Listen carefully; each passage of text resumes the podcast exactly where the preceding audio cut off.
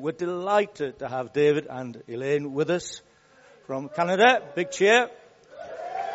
Oh, there you are. That, that's the only one you'll get. That's the only one. And for those of you who don't know, 39 years ago, Emmanuel was started by David and a small group of students. He was only six years old. He's a very early developer. But you know, we are here because of that vision David gave, uh, God gave to David, and he was able to share with others. So as we receive him, we receive him as a very, very important part of our story. There were a few years where we sort of lost contact, and then God restored that contact, and we receive him this morning with great joy. He's been a great support to us. So let's stand and let's pray. Thank you, Lord. Can you just stretch out a hand? He needs it. thank you, Lord. Father, we want to thank you. Elaine, come and join them. You, yeah, no, no, no. You're, you're right behind them. Father, we want to thank you for this dear couple. We want to thank you for the lives that they have impacted for Jesus down through the years. We want to thank you that we are here because he was obedient to the word you gave him. And we ask now, Father, that as David shares the word, he will have great freedom among us. And as David and Elaine just minister to so many over these coming days, Lord, you will just bless them, that they will be blessed in as much as they are a blessing to others, and that we will rejoice together. In Jesus' name. Amen. Amen.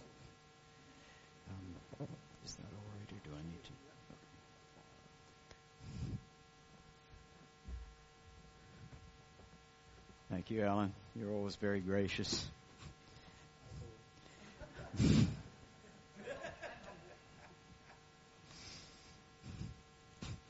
I just appreciate you more year by year. I especially appreciate it when Alan gives me such a glowing introduction when he's done about 99% of the work over the years, but thank you.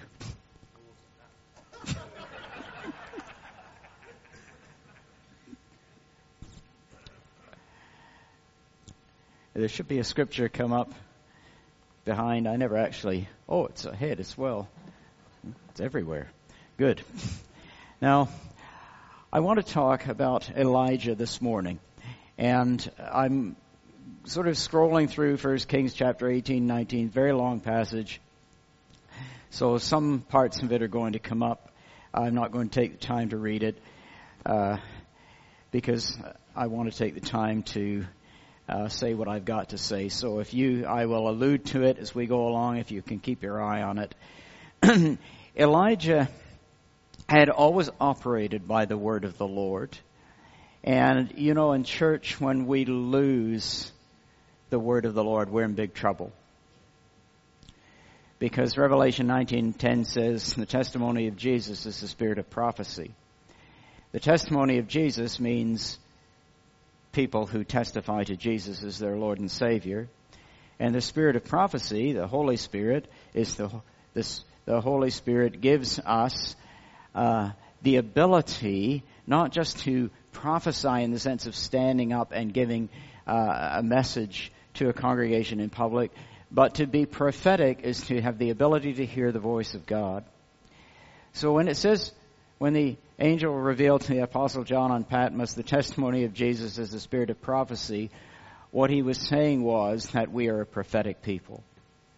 Not just one or two, but all of us are prophetic people. We have the capacity to hear from God. And the devil will try to lie to you all the time. That's his mandate to tell you that you can't hear from God. And that puts you in a predicament because you're hearing from the devil, but you're not hearing from God. And the devil is speaking to each of us. I'm not magnifying his role, but he has a mandate to lie, and he is speaking to each of us all the time things that would undermine, you know, you can't do that, you're a failure, you're a has been, you'll never be able to do that. And we just need to hear what God has to say to us. Of course, we hear it first through the reading of his word, uh, the disciplined, personal reading of his word day by day. Uh, but through that, God begins to speak to us. Some of you uh, are here probably have just come uh, to university. This is your first term. It's a big deal. You're a little bit scared and all the rest of it. And I remember uh, quite a few years ago when I was an undergraduate, my first uh, few days at the University of Toronto, I was scared stiff. But in that place, I had a dramatic power encounter with the Holy Spirit. And that changed my life. And I began to hear the voice of God. And if you're a new student here this morning, uh, then I pray that this place would become uh, the place where God gives you a dramatic personal encounter with the Holy Spirit. And in this church, we never apologize for the Holy Spirit or for His work. He's always welcome here. It doesn't mean we're weird or flaky. Might be one or two that are. But uh, we just want to be a people who hear from God, don't we? And uh, so Elijah was a man who heard from God. He lived by the word of the Lord. And by the word of the Lord, as you read through chapter 18 of 1 Kings, there had been no rain in the land for three years, three and a half years. And then uh, the word of the Lord came again at the end of that period that the drought was about to end. Now, through Elijah, God had been controlling the weather systems. It's always good to know in an era of climate change and all the things that people are saying about it that God is in charge. God was controlling the weather. He still is. God was controlling uh, the weather. And because it was an agricultural economy, through the word of the Lord, through Elijah, God was controlling the entire economy. Elijah was controlling the economy of Israel. Uh, and the reason that God brought that drought upon the nation was because of the wickedness, obviously, of Ahab and Jezebel. And so Elijah was in hiding. Uh, every time the king sent out a group to arrest him, fire came down, and that was the end of them. But at the end of the three and a half year period, Elijah uh, was commanded by God to show himself to Ahab, and that meeting takes place at the beginning of chapter 18. And at that time, he sets up this confrontation on Mount Carmel between himself and 850 pagan prophets, demon possessed pagan prophets. So 450 were prophets of Baal and 400 were prophets of Asherah. And this story unfolds as one of the most vivid and powerful accounts in the whole Bible of the confrontation between good and evil. And of course, we know that in it, God miraculously moved. The prophets of Baal were slashing themselves and couldn't, you know, all morning they couldn't get uh, fire to come down to consume their offering. And then Elijah goes and he, he pours water out over his offering, his offering just to make it even more difficult. And God comes down with fire. And at the conclusion of that, he orders the slaughter of those 450 prophets of Baal. So it was an extraordinary event. Elijah had a lot of guts, to say the least, because, you know, uh, if uh, the fire hadn't come down on uh, the pagan sacrifice and the fire had not come down on Elijah's, you can be sure he would be left with 850 to 1 odds, and he would have been the one that died. So Elijah, following this, pronounces the end of the drought and the coming of the rain, and Ahab has to rush back into the city to avoid being caught in the deluge. So it looked like the battle was over. That was supposed to be the main item on the menu. And if you read the story, you'd think that would have been the end of it. But it wasn't. And the reason was that Jezebel, operated in an extraordinary measure of demonic power. Her demonic power, she was a high grade witch, and uh, that power was uh, so extraordinary that she is used as a model, and her spirit is said to reappear in the book of Revelation twice in um, chapter 2 and chapter 17, I think, uh, as uh, uh a kind of a principality that was ruling over a church and uh, a demonic force that was atta- is attacking the church as a whole. And so Jezebel uh, operated in a very high degree of power. And the fact that Elijah had done this miracle and then had slaughtered the prophets and so on did not terrify her, it didn't stop her, it just infuriated her. And as a result, she ordered Elijah's execution.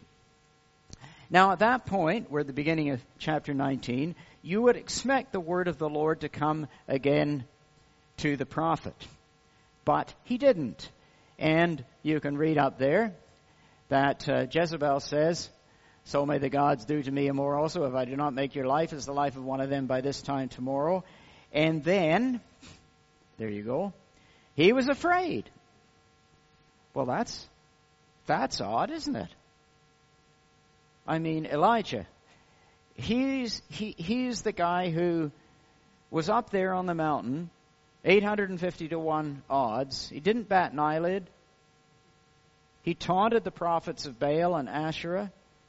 He, he didn't lose his cool. And yet, this one woman orders his execution, and it says he was afraid and he ran for his life.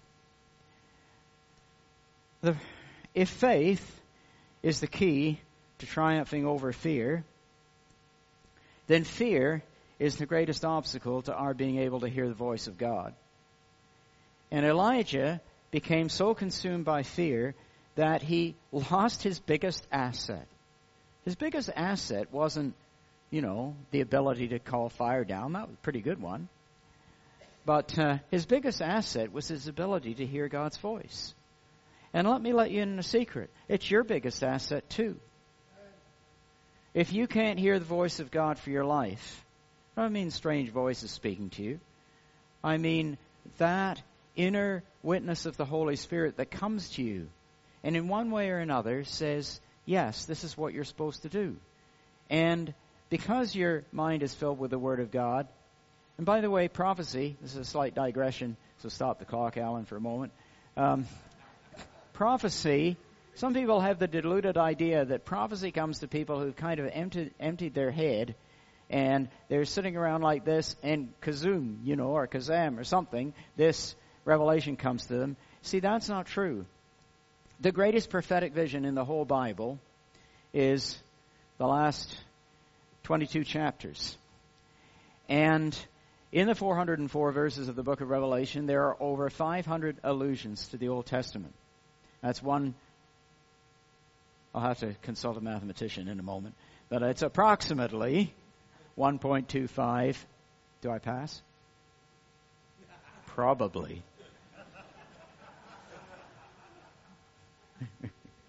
okay, we'll move on. It's approximately 1.25 allusions per verse. That's a lot, isn't it? Now, the greatest prophetic revelation in the Bible came to a man whose mind was filled with the Word of God, was so filled with the Word of God that the prophetic visions are filtered through 1.25 allusions per verse, and it's impossible to understand the book of Revelation without knowing the Old Testament. You'll never understand it by reading the latest events from the Middle East. You understand it by reading the Old Testament. And so, my advice to you in hearing the voice of God is read your Bible every day that's the first thing to do. But then expect God to speak to you. And don't uh, look at how He's spoken to the person beside you or somebody else. God treats you uniquely. He will speak to you in the way that He wants to speak to you. Some people God speaks to in dreams. It rarely happens to me, though it did happen quite significantly recently. Uh, some people, it's through other means. And he has an amazing way of confirming the prophetic in your life. I, I remember I was doing a young men's conference in Canada, and at the very beginning of it, they, they were all in the, being young men, they were all in the cafe stuffing their faces. It's no good having a men's conference without food. uh, and I walked in, and there was this young man sitting there. I'd never seen him before And God spoke to me, and I just went over and said to him, How many people have told you you have a prophetic call in your life? And he looked straight at me immediately and he said, Four. And I said, Five. Moved on. that was the easiest prophecy I ever gave. so God confirms. You know, you won't be left in your own. God will confirm. So, but if you fall into fear, and getting back to my point, if you fall back into fear, you'll just panic. And you won't be able to hear the voice of God, and then you'll start making dumb decisions. Now, I always counsel people if you're uh, having a panic attack or an anxiety, or if you know you're depressed or really down or everything's going wrong, that is not the time to make important decisions in your life. Just shelve them and wait until you come back to your sane mind. Because when you're full of fear, you can't hear God. And if it can happen to Elijah, it might be able to happen to you.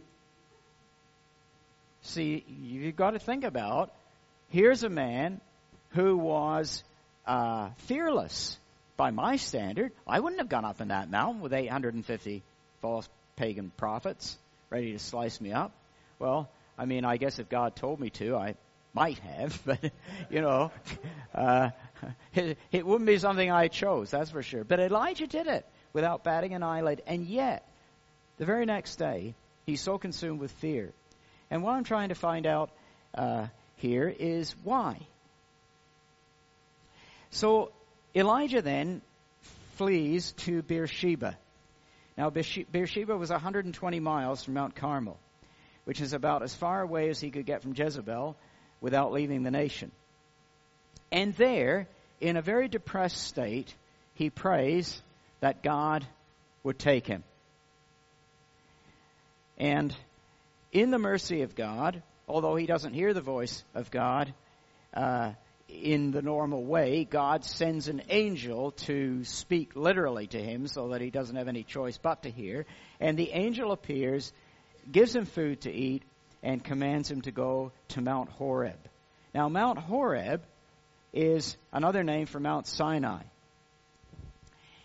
It was 250 more miles from Beersheba, and significantly, the journey took 40 days.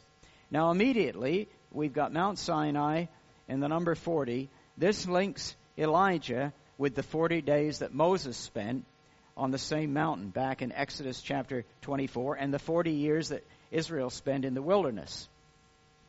The wilderness, both in the original Exodus and I daren't get into this, but the book of Revelation is a portrayal of the second Exodus where the pe- people of God come out of spiritual Egypt, they cross the Red Sea, the spiritual Red Sea, uh, they enter into the wilderness where they're cared for and protected for a period of time that is symbolically linked to the time that Israel spent in the wilderness. And then they cross the Jordan and enter into the promised land, which is the New Jerusalem, which is why the seventh trumpet, the Ark of the Covenant, appears. And there's a mighty earthquake because it's spiritual Jericho there. You've had a one minute seminar on understanding the book of Revelation. I spent two days with the thick heads of uh, Regions Beyond, that's what this group's called, isn't it? Down in London, including John and Becca. It took me eight hours to explain that to them. They finally got it, I think, but you're so smart you got it in about 60 seconds. So the wilderness is the place of God's protection. And that's where God took Moses, and that's where God takes Elijah. Now, the story is about to show us that the wilderness, not Mount Carmel, turns out to be the place of the presence of God for Elijah, even as it was for Moses. And there on Mount Sinai, the word of the Lord came again for the first time in a while. It came to Elijah. Verse 9. But it came as a question. What are you doing here, Elijah? Now, let me let you in on a, a little fact here. God knew what he was doing. He wasn't in uh, a deficit of information, but Sometimes God will speak to you and ask you questions, not because he doesn't know the answer, but because he wants to draw out what's in your heart. Remember Jesus and that blind man was sitting at the side of the road, and he's Jesus, son of David, Jesus, son of David, and they're all telling him to shut up, but Jesus calls for him and they bring him forward, and Jesus looks at him. And he says, What do you want me to do for you? Well, what a dumb question, Jesus. The answer should be blindingly obvious. Ooh. The anointing was not on that.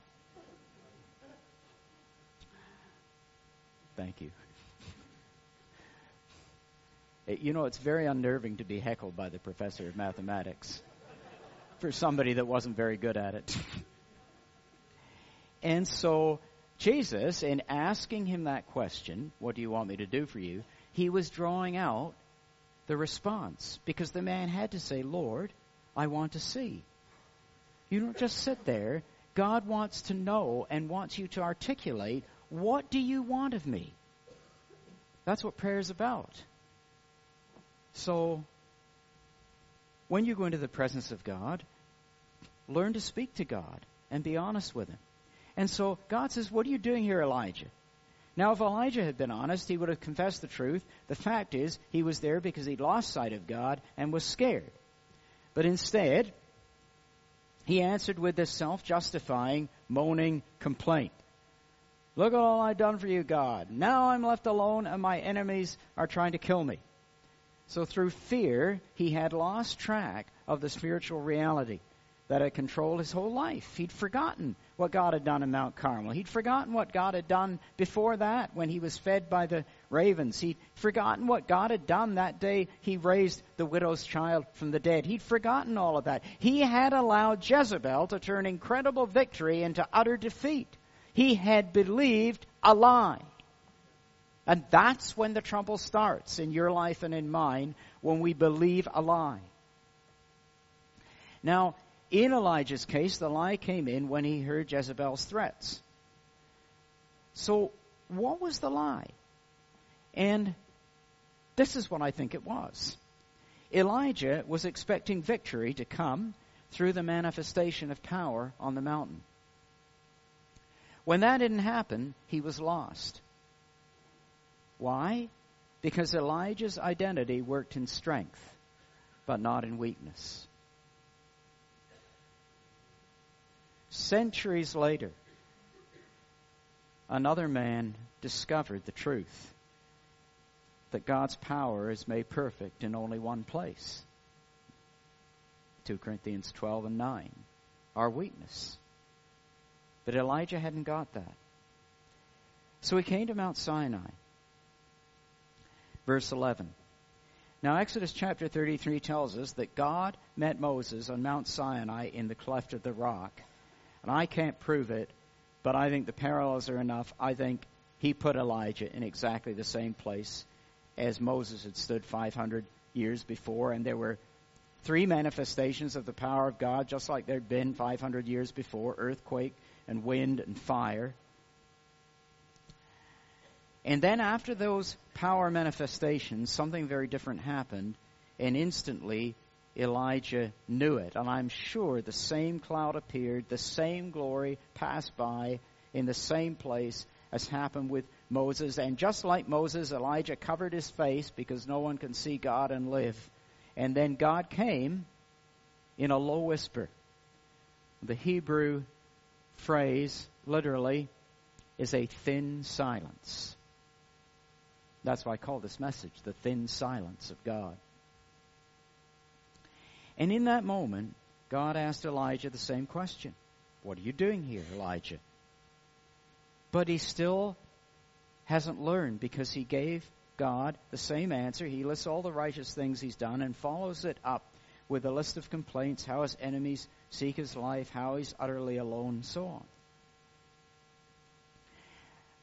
Well, God's had enough. And he doesn't dignify Elijah's complaints with an answer, and he won't dignify your complaints with an answer either. Even my wife doesn't dignify my complaints with an answer, let alone God. Instead, God replies with a list of commands. And there are three commands that are given. Number one, he's to go to Damascus and anoint Hazael king over Syria. Number two, he is to anoint Jehu king over Israel. And number three, he is to anoint Elisha as prophet in his place. Now, this is the ultimate point of the thin silence. Victory is going to come, but it will come in an unanticipated way. Now, stay with me. It will not come through displays of supernatural power, and it will not come through Elijah, who is the man of such power. The authority Elijah has is to be handed over to others. Ahab is going to be killed, but he'll be killed in battle by Hazael.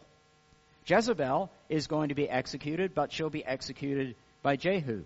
The prophetic ministry will be carried forward, but it will be carried forward in a new format by Elisha and the school of the prophets and 7,000 other people who, contrary to Elijah's depressed moaning, there were still 7,000 other people who had not bowed the knee to Baal. Now, interestingly, the New Testament teaches us that Elijah is a forerunner or a type of John the Baptist. For all the prophets in the law prophesied until John, and if you are willing to accept it, Matthew 11:14, he is the Elijah who is to come. But Elisha, his name means God saves. He's a type not of John the Baptist, but of the man whose name means Yahweh saves, Yeshua. So that is why Elisha is the one who multiplies the loaves to feed the people because he is a forerunner of the one who does the same thing to illustrate the truth that I am the bread of life. Elisha is the one who shows mercy to his enemies. He spares the soldiers who are led into the city and blinded. He heals Naaman, the Syrian general.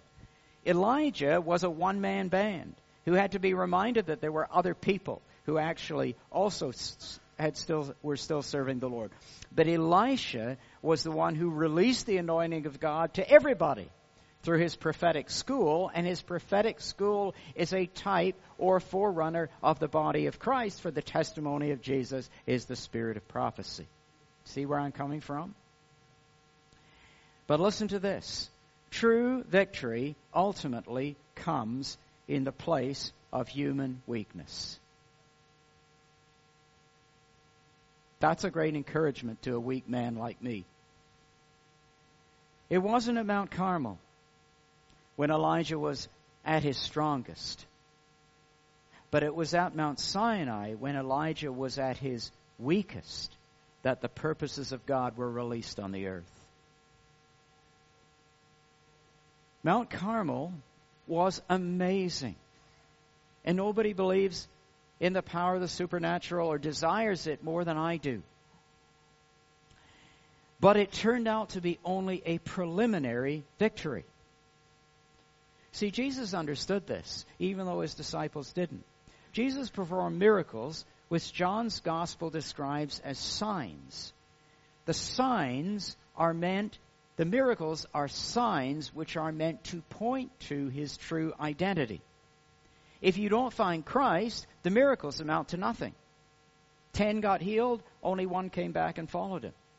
Most of the people who saw and were impressed by the miracles never got the point and walked away. See, Jesus knew that victory was not going to come through the power of the miracles. At Gethsemane, he could have called on his Father for an extraordinary display of supernatural power in the sending of legions of angels, which would have obliterated the Roman troops that had come to arrest him off the face of the earth. He could have done it, but he didn't, because that would not have accomplished the purposes of God. Jesus knew that those purposes will be released through a man hanging in utter humiliation and defeat on a Roman cross. But hanging on that cross, Jesus was controlling the course of all human history. Now, Elijah is a hero to me, and he should be to all of us. He stood for righteousness. His life was characterized by extraordinary displays of faith and faithfulness. And God can come, and He does come in ways we expect and pray for. Miracles and healing and provision and promotion and things going right in your life and churches growing, people coming to Christ. And we should pray for all of those things. But those things are not the foundation of our faith. The foundation of our faith is the cross. And when the miracles don't happen, or when God does move, but all the things we hope for as a result of it don't come to pass, what do we do then?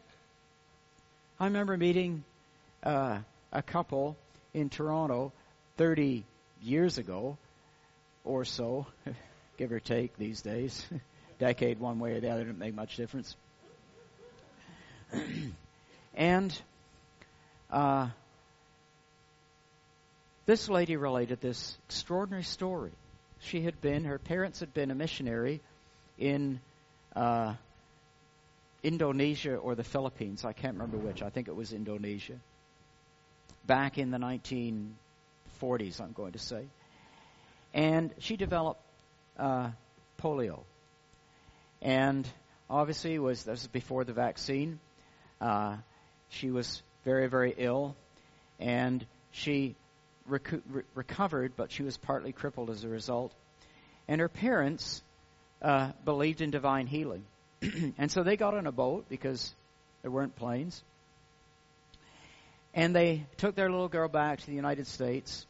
And it was, this must have been about 1948 when there was an outbreak. Uh, there was a, that was the latter rain revival. And I believe in revival. I'll tell you what, I've had the privilege of living through three visitations of God, and before I die, I'm expecting another one. But in the midst of it, we have to learn to walk in the way of the cross, like I'm teaching right now. And so this uh, uh, all coincided with uh, the healing revival that took place in the late 40s and early 50s. And there was a very remarkable man who was the greatest example, probably, of that whole visitation of God, and his name was William Branham.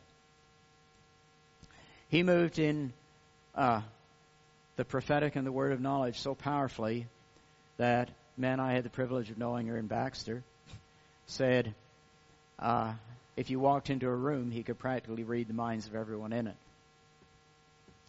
And William Branham uh, had a big tent. You could seat about 30,000 people. So this couple brought their little girl, and they were going to all these meetings all over California.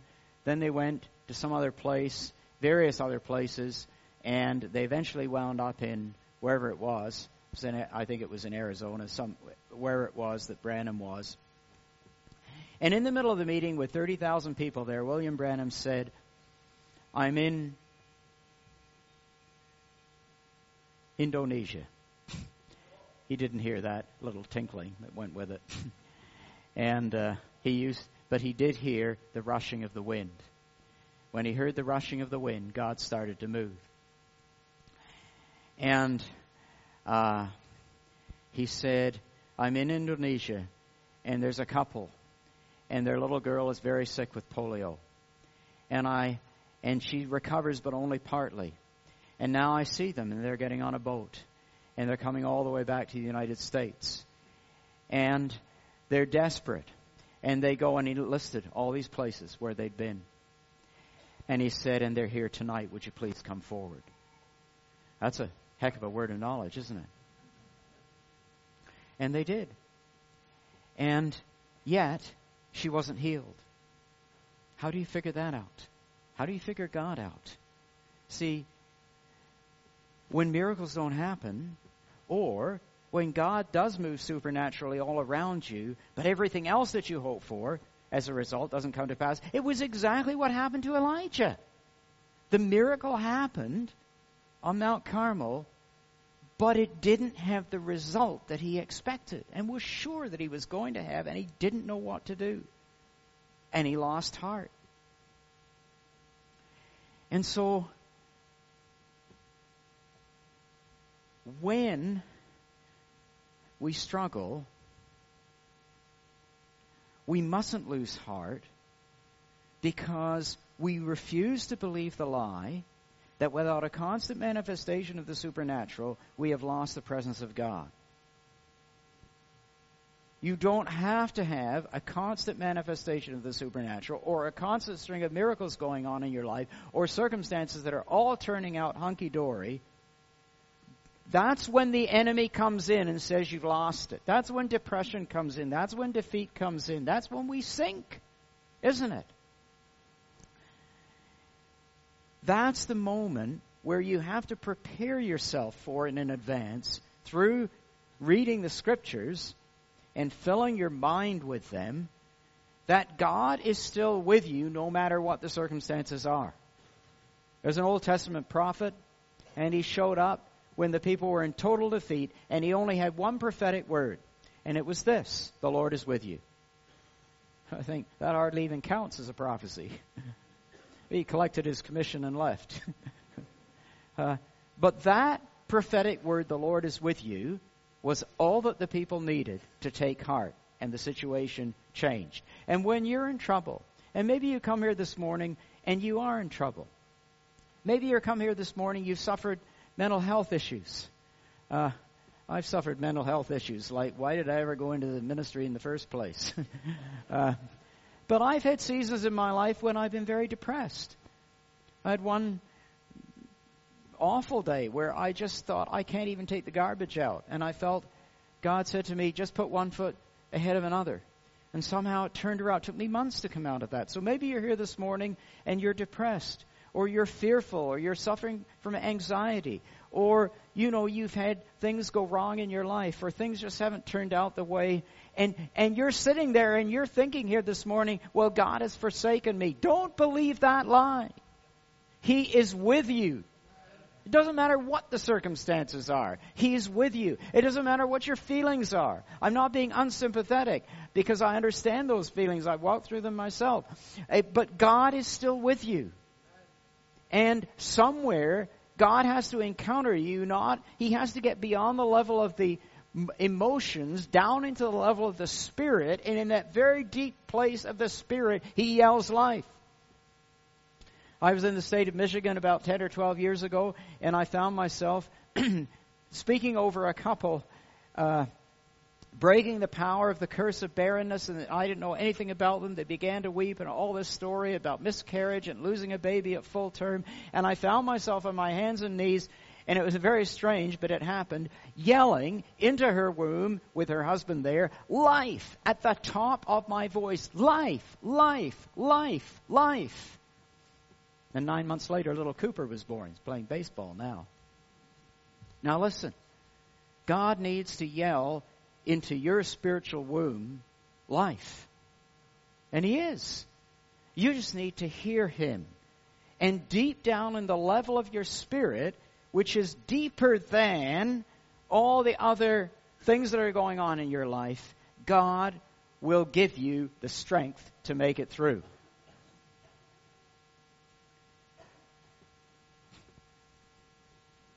But we need to learn to listen for the whisper. We need to learn to seek the thin silence.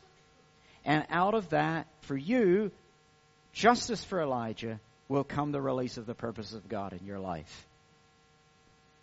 And God did hear Elijah.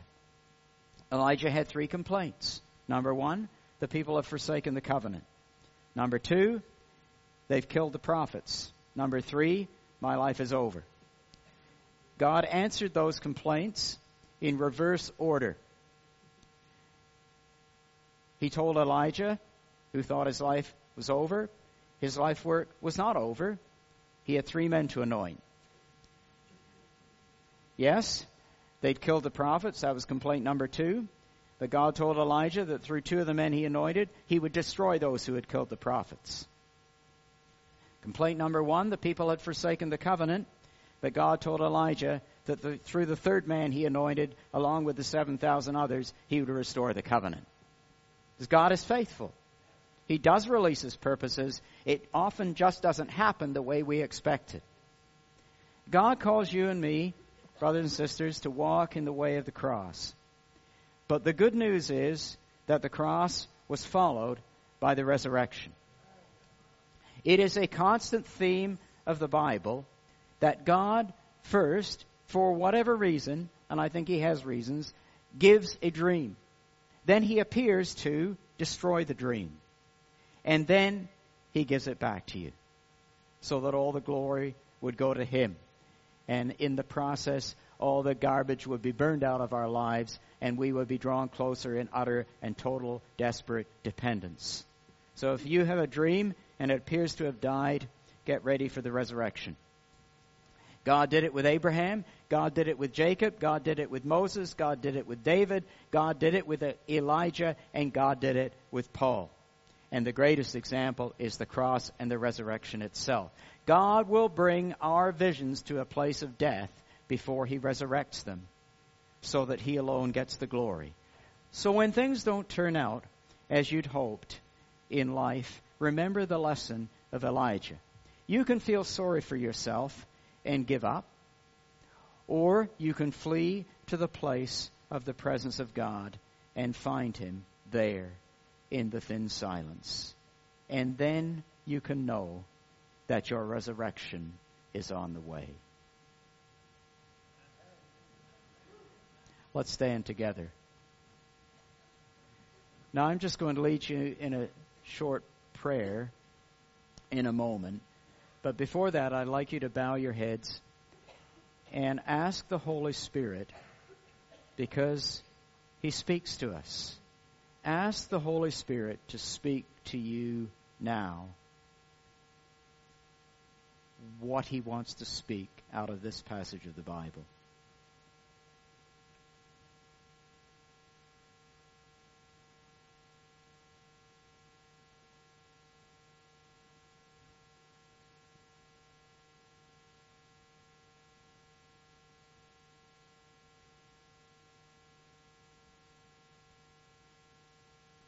Father, you know the hearts and the situations of every person in this room.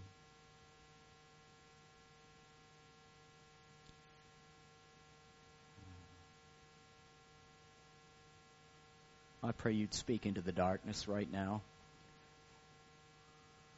I pray you'd break the power of defeat, despair, fear, and depression.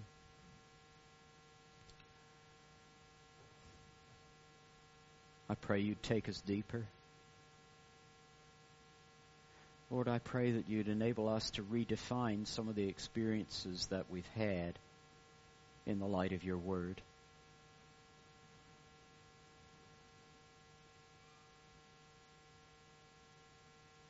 And I pray, Lord, for a glorious release of resurrection. As this service concludes, I invite you, if you would like someone to pray for you in relation to anything I've spoken this morning, there are folk who are designated to do that that will be up here at the front. Don't leave this morning. If you need someone to pray with you and for you, then come up to the front as the musicians come back up and lead us in a closing song. Hang around and let Jesus meet you.